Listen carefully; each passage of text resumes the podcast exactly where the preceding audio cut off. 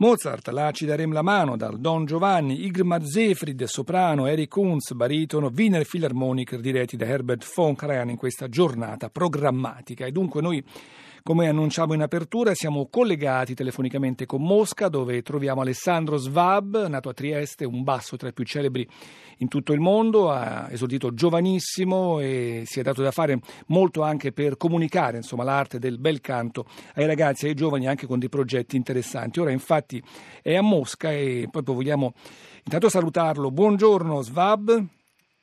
Buongiorno a voi. Grazie per essere qui con noi. Dunque, lei è a Mosca per un progetto interessante che sta portando avanti da un po' di tempo. Intanto volevo chiederle, prima di parlare di questa sua iniziativa, eh, lei ha, mm, così, ha, avrebbe apprezzato avere proprio ascoltare questa aria di Mozart, la ci daremo la mano, ci dice il nostro regista Giorgio Spolverini. Per quale motivo? Una, diciamo, un amore, a parte che è meravigliosa, ma insomma c'è un motivo particolare per questa sua predilezione?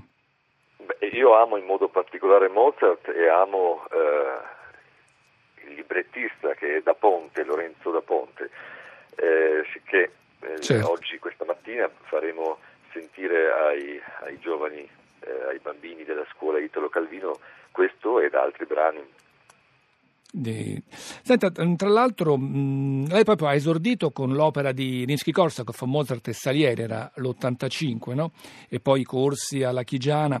Ecco, per quanto riguarda proprio no, oggi noi parliamo della grammatica della lingua italiana nella musica e la musica nella lingua italiana. E lei trova ci sia in qualche modo una minore attenzione anche dal punto di vista musicale alla, proprio al modo di fraseggiare oggi rispetto a una volta? Approssimativo, ci si ferma meno a, a lavorare, a pensare, a, a dare diciamo, l'importanza alla parola. E questo Una volta si, mm. si studiava di più, si ricercava molto di più.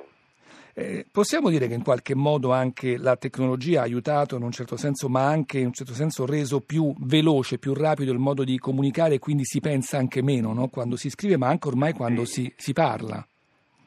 Sì, certamente, siamo ormai abituati a correre, a pensare meno e a lasciare magari a pensare il cervello elettronico e meno quello nostro. Esatto. O a elaborare, diciamo così. Senta, dal punto di vista eh, musicale, ecco, parliamo un po', entriamo un po' nella, Secondo lei eh, qual, è, qual, è, stato l'autore che maggiormente è riuscito veramente a conciliare il testo con la musica? Ovviamente è difficile fare un nome, o comunque gli autori che maggiormente lei sente più eh, così, che maggiormente hanno raggiunto lo scopo veramente di dare questa unione, questa grande fusione fra la parola, il testo e l'accompagnamento musicale. Uso il termine accompagnamento assolutamente non in maniera riduttiva importantissimo, ma voglio dire c'è stata proprio una crescita da Monteverdi, poi man mano, come si era detto prima, ai capolavori mozartiani, come sono Nozze, Don Giovanni e così fan tutte, eh, proprio grazie anche alla genialità del Da Ponte, e poi eh, passando a Rossini, Bellini, Donizetti.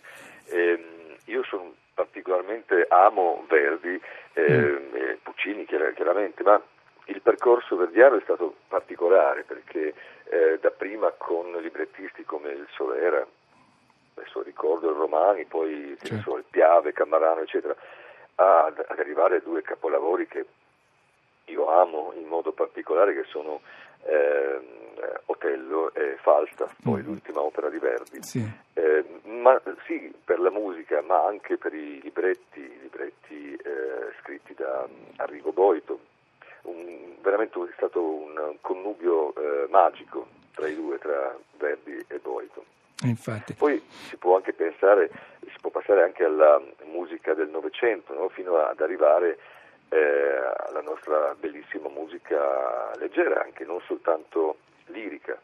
E io ho insegnato per diversi anni in Cina e ricordo appunto che quando arrivavo mi, cantavano volare, magari eh. cantavano soltanto le vocali o A e O, no? certo.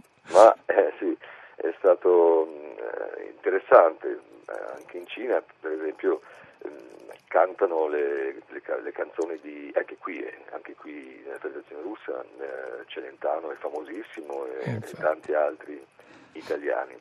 Ecco. Mm, devo dire, concludo sì. no, che diciamo che nei vari stili eh, la canzone italiana o l'opera italiana piacciono secondo me proprio per questa particolarità no? eh, che hanno tutte le lingue latine, ma devo dire in modo particolare questa bellezza, quella, questa melodiosità, la musicalità. Certo eh, della nostra lingua, della, nostra lingua. No? della lingua italiana. La ringrazio la moltissimo. Oh, mi scusi, l'ho interrotto, ma siamo purtroppo quasi in chiusura. Io la ringrazio molto e mh, mm, complimenti anche auguri per il suo progetto, che è un progetto assolutamente importante e bellissimo. Noi ci salutiamo con una giovane, una giovane cantante che ha vinto numerosi premi, e lei è Erika Mu. Il pezzo è Se mi lasciassi sola. Se mi lasciassi sola il mondo non finirà. Il mondo non finisce, ma a volte cambia in peggio e non è tanto meglio. Se mi lasciassi sola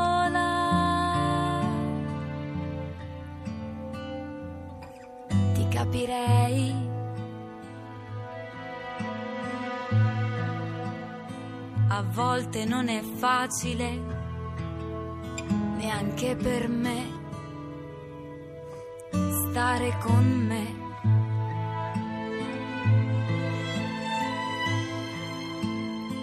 Se mi lasciassi sola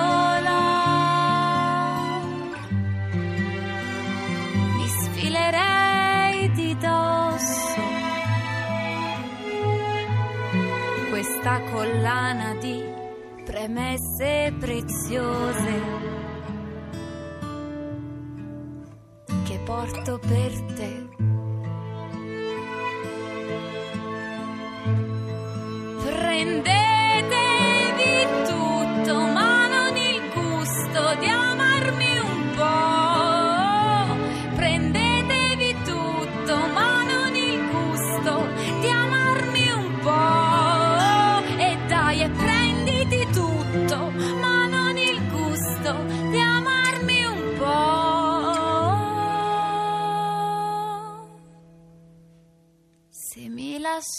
lasciassi sola, il mondo non finirà. Il mondo non finisce, ma spesso cambia in peggio, che non è tanto meglio